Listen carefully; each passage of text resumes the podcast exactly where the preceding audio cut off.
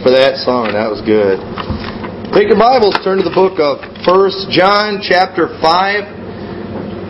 Of course, the last several weeks we were going through and uh, through the book of 1 John, going through the series, talking about how you can know that you're saved. And then uh, the message today, it's we're picking up where we left off, but we're kind of taking a, a different path today. At the very end of this chapter, he kind of throw there's a verse there, the very last verse in the chapter.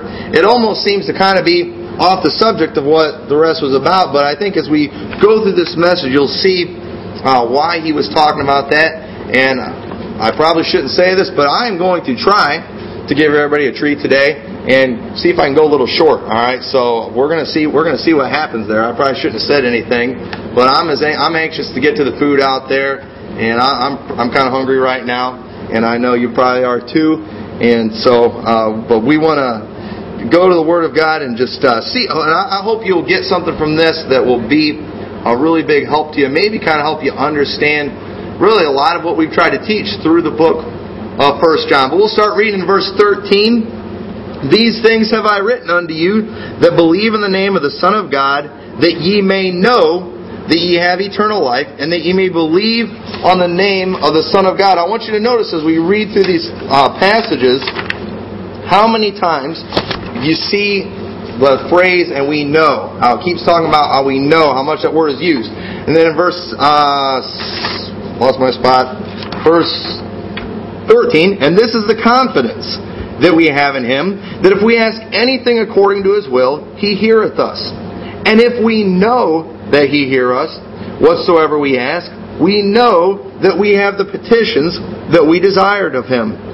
If any man see his brother sin a sin which is not unto death, he shall ask, and he shall give him life for them that sin not unto death. There is a sin unto death, I do not say that ye shall pray for it. All unrighteousness is sin, and there is a sin not unto death. We know that whosoever is born of God sinneth not, but he that is begotten of God keepeth himself, and that wicked one toucheth him not. And we know that we are of God, and the whole world lieth in wickedness, and we know that the Son of God is come, and he hath given us an understanding that we may know him that is true, and we are in him that is true, even in his Son Jesus Christ. This is the true God and eternal life. Little children, keep yourselves from idols. Amen. Let's pray. Lord, I thank you so much for this opportunity to preach your word. And Lord, I pray you'll help me to get the message across this morning that I, that I want to get. Lord, I pray you'll use it to speak to hearts. In your name we pray. Amen. Several years ago, I was out knocking doors with uh, with the man from our church. We're out witnessing, and we go and we knock on this one door, and an, elderly lady comes to the door, and we got to talking to her about our church and everything, and, and I asked her the question. We said, "Has there ever been a time in your life where you trusted Jesus Christ as your Savior?" And she looked at us. She just kind of got this smile on her face. She said, "Come inside. I want to show you something." And we go into her house, and inside her house are pictures and statues and everything you can imagine of Jesus. I mean, Jesus is all over her house. I mean, and uh, I mean, I, I could not believe how many statues were right there in her living room. We're looking, and that wasn't what we even she even wanted to show us. She takes us into uh, into the bedroom, and there is this real big picture of Jesus right there, sitting on on a vanity, right by the foot of her bed, and she's like, the first thing I see every morning is Jesus. And all over in her room, there's things of Jesus. And then we go into the kitchen, and there's stuff all over the place of Jesus. And she says, Every morning I sit here during breakfast, and I look right there at Jesus, and I talk to him. And we began to talk, and we realized that you know we kind of had a problem here. That this lady, while she loved Jesus, that these things that she had, first of all, they're not Jesus.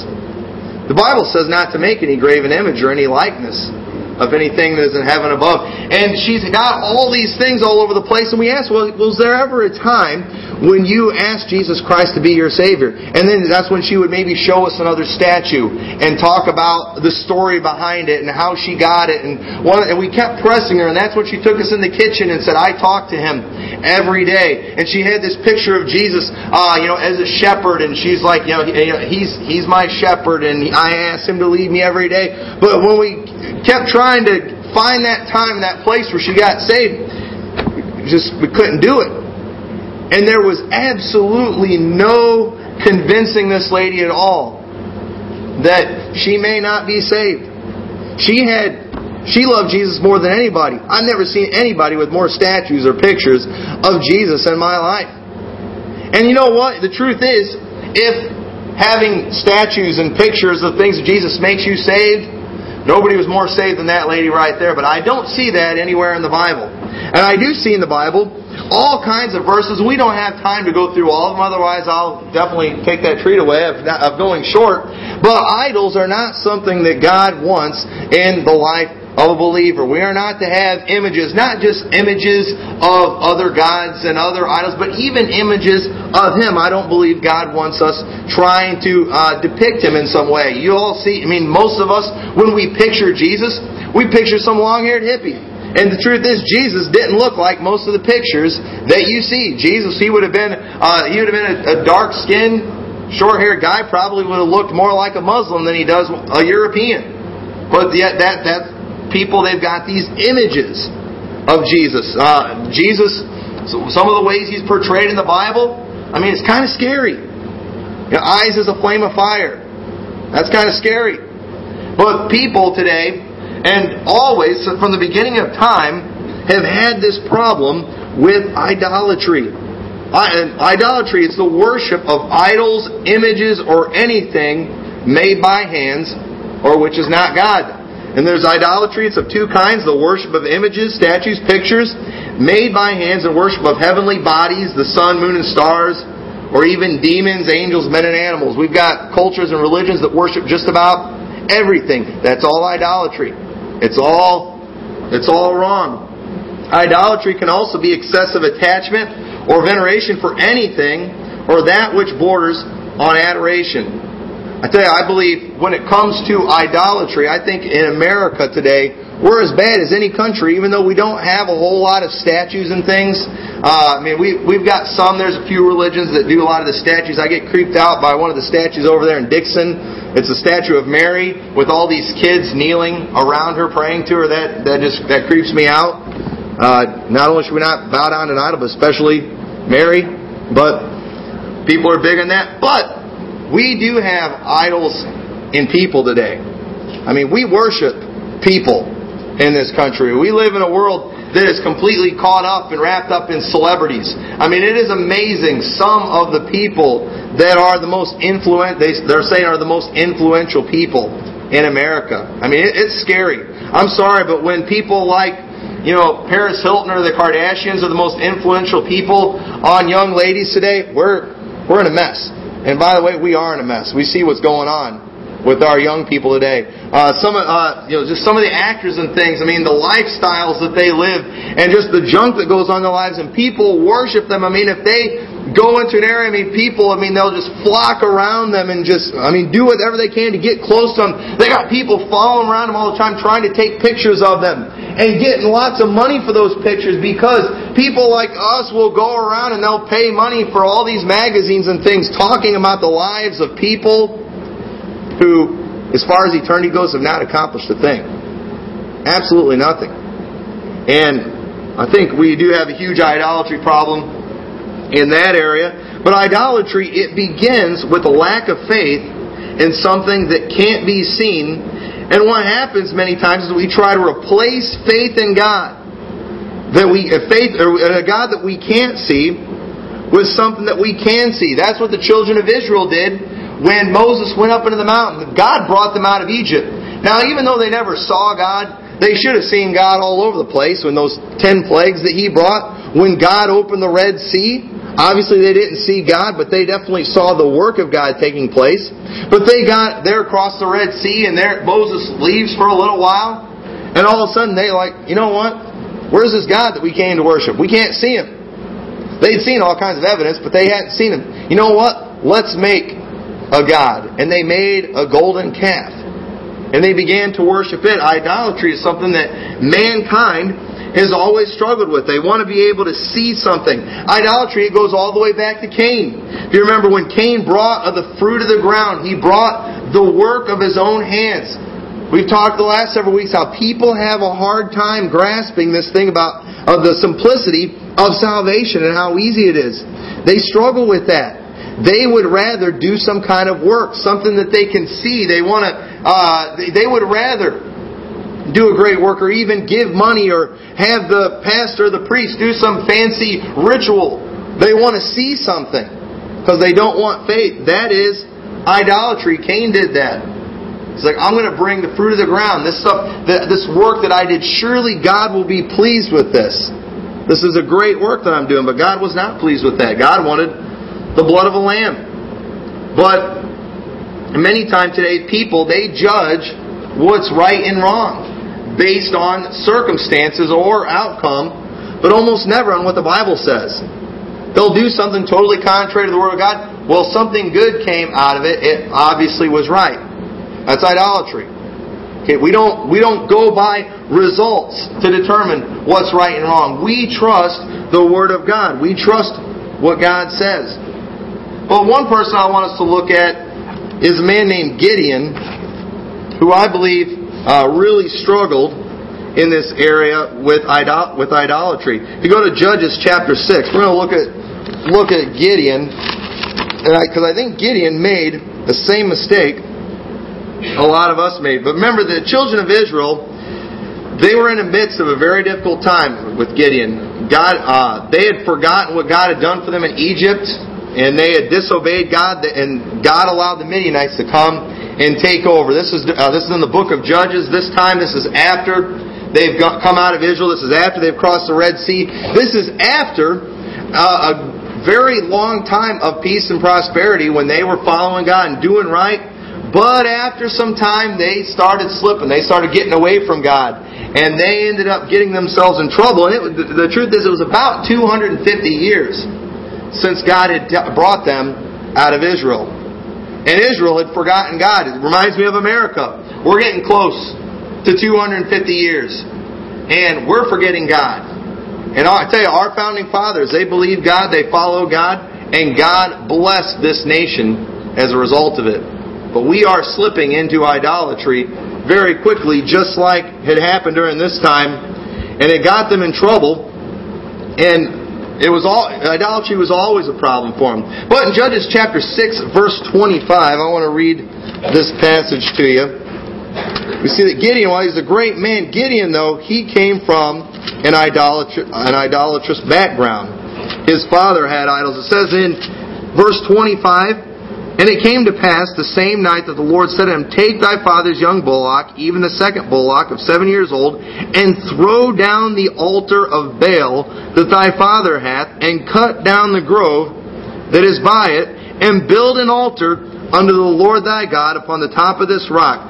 Gideon, we're not going to read the whole passage, but Gideon, he did. He went and he had to throw down that that idol that his father had, those altars that his father built. He came from an idolatrous house and from an idolatrous past. It was a part of his culture. It was what he was used to. He was used to, to the worshiping of idols. But Gideon, you know, God had called him out of that.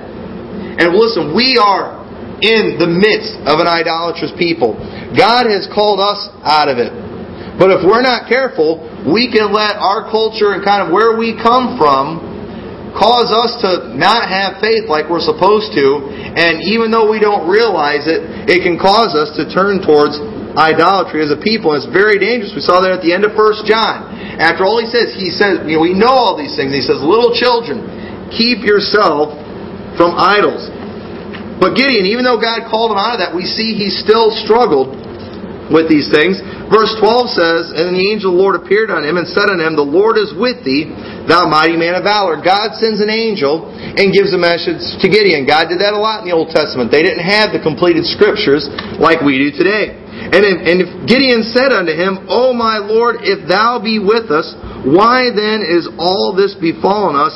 And where be all his miracles which our fathers told us of, saying, Did not the Lord bring us up from Egypt? But now the Lord hath forsaken us and delivered us into the hands of the Midianites. An angel comes along and gives Gideon a message from God. But Gideon said, Hey, something's wrong here.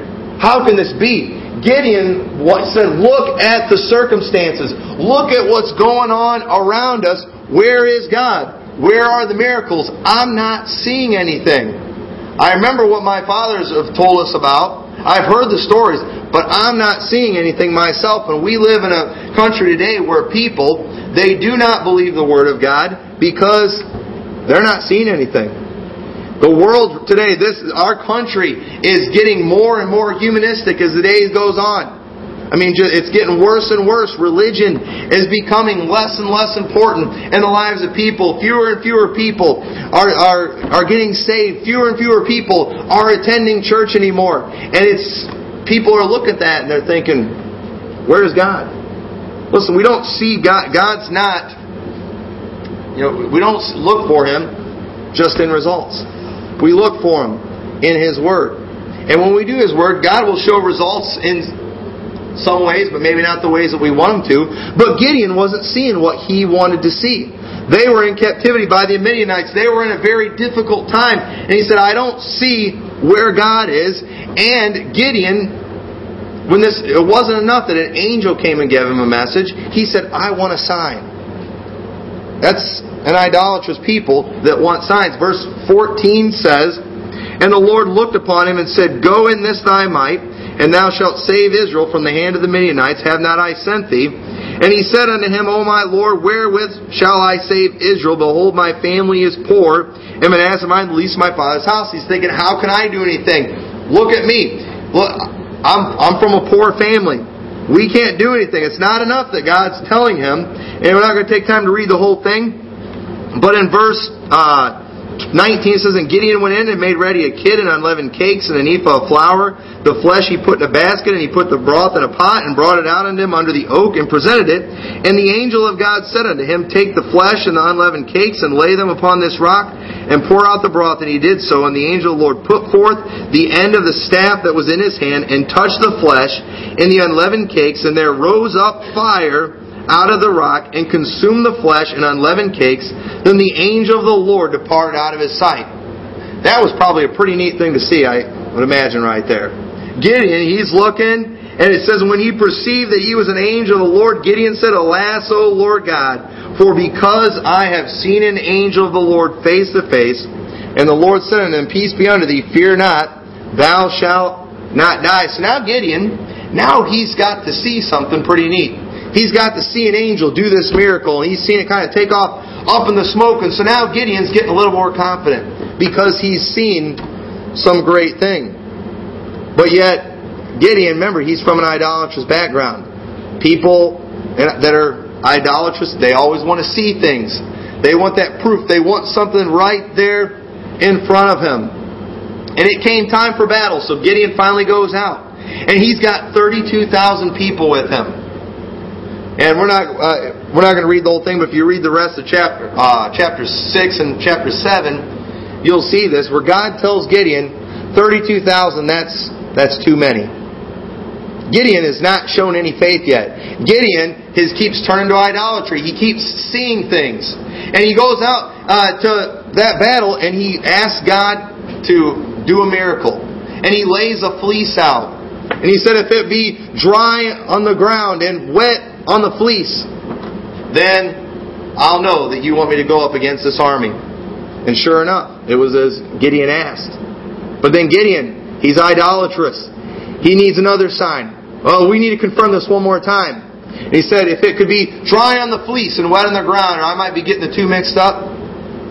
And sure enough, God did that too. Gideon's wanting to see miracles. He's wanting to see things. And then finally, that's when God tells him, Gideon, you've got too many people.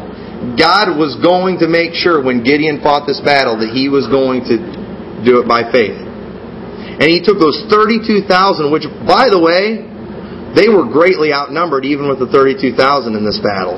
They were going up against a multitude that couldn't be numbered. And those 32,000, God cut it down to 300. Because he had to get Gideon to a place where he would just trust him. And to stop looking at things. And that is one of the hardest things that to get people to do these days is to just trust the Word of God. These last several weeks when we've been talking about how you can know that you're saved, it is very simple. And it's hard to get people to understand something that simple. It's hard to get people to go along and, and to just trust what the Word of God says. For whosoever shall call upon the name of the Lord, that's just too easy. That's just too simple. I need to see something. I need to see a sign. I need to have some kind of experience. Lord, you're going to have to do some kind of miracle. Lord, I'm going to have to see. The stars are going to have to line up a certain way. Lord, you're going to have to make the sun stand still. Lord, you're going to have to do, you know, send me a check for a million dollars, then I'll know. Or we do all these things. That is idolatry. And in First John, at the end, at this, that last passage that we read, we see how he keeps saying, and we know, and we know, and we know. And really, re- why stay away from idols? It's real simple. We don't need them. We don't need idols.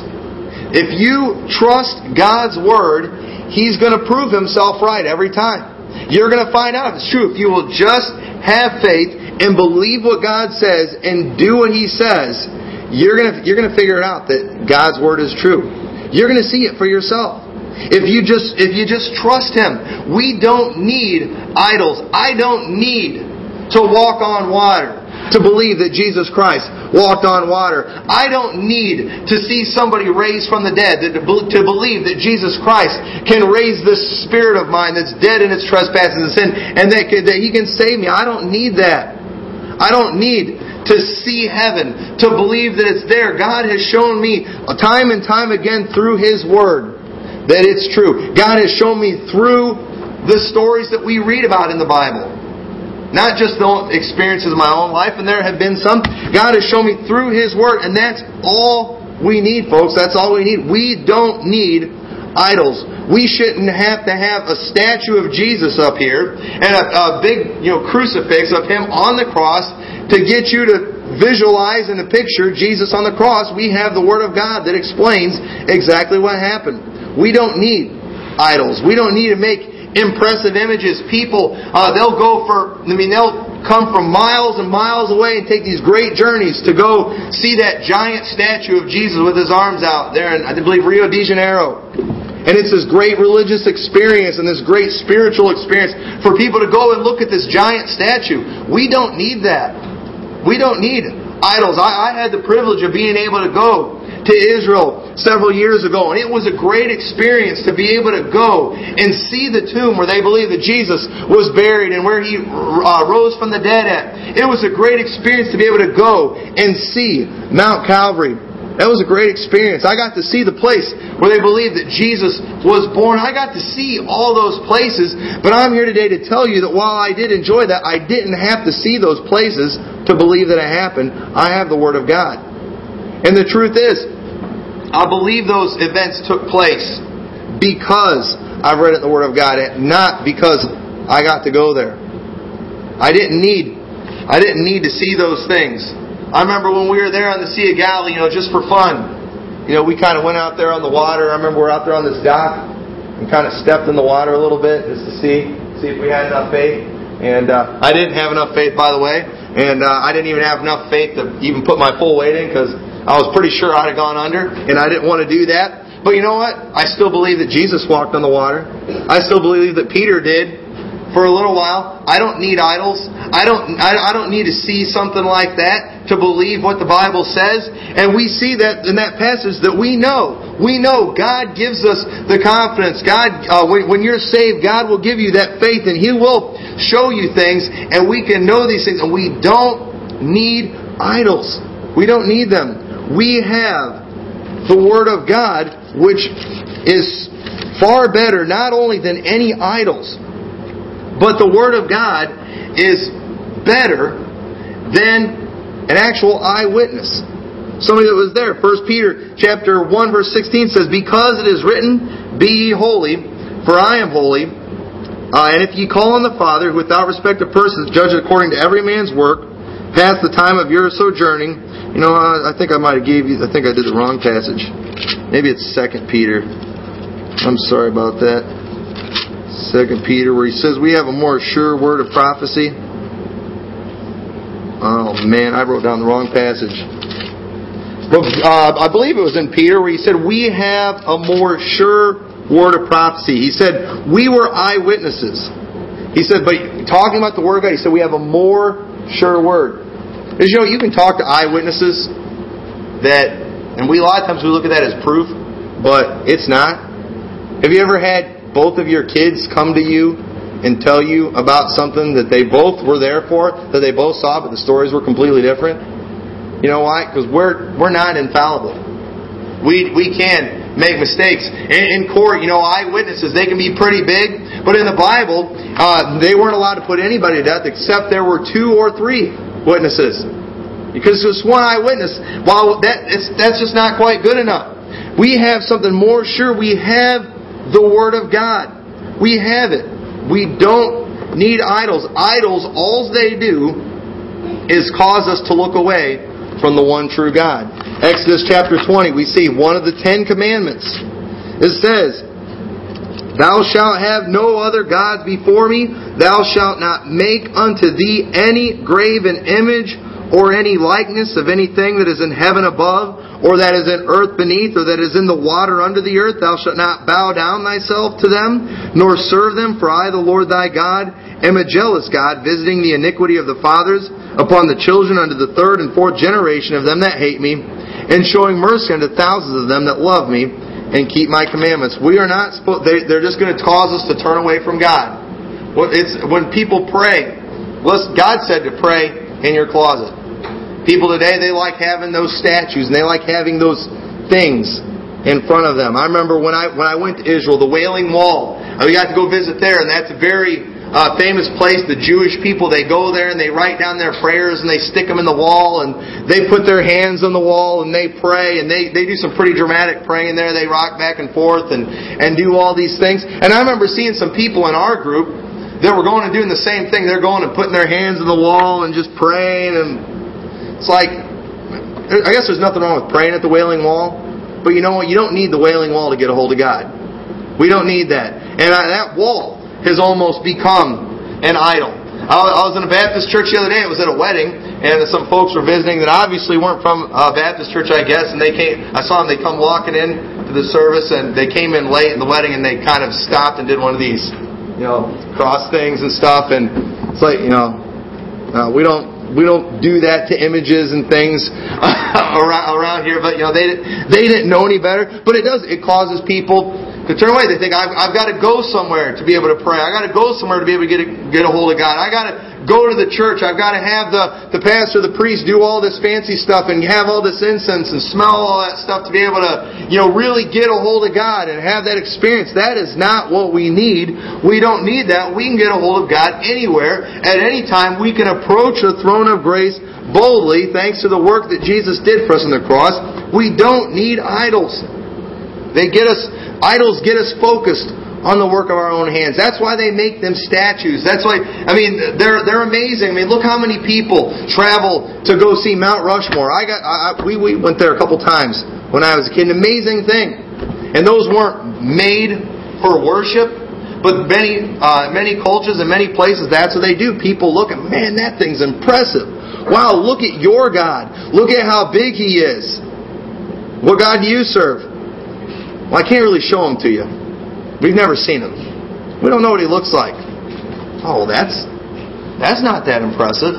Listen, we don't need impressive looking things.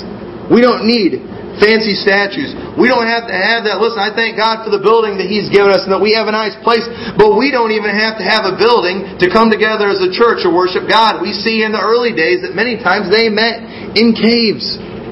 You better believe they didn't have any of the fancy stuff there. They didn't have the nice pulpits. They didn't have all the fancy statues and crosses and things all over the place. But there was a people that were there. There were two or three that were gathered in His name, and God was in the midst, and God met with those people, and God did a great work with these people. Idols are a substitute for faith. many times. God wants you to just have faith. But a lot of times we will look at different things and say, oh, because this happened, now I will do what God said to do.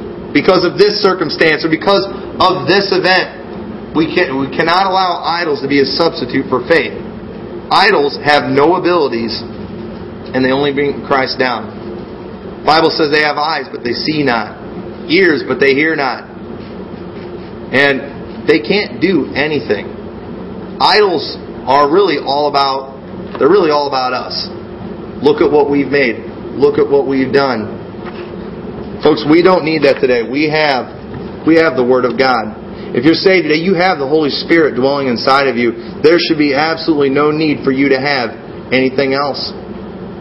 Keep yourself from idols. They will only lead you away. They will only bring confusion in your life. And they will also accomplish absolutely nothing for you. They cannot answer your prayers. They cannot help you when you're sick.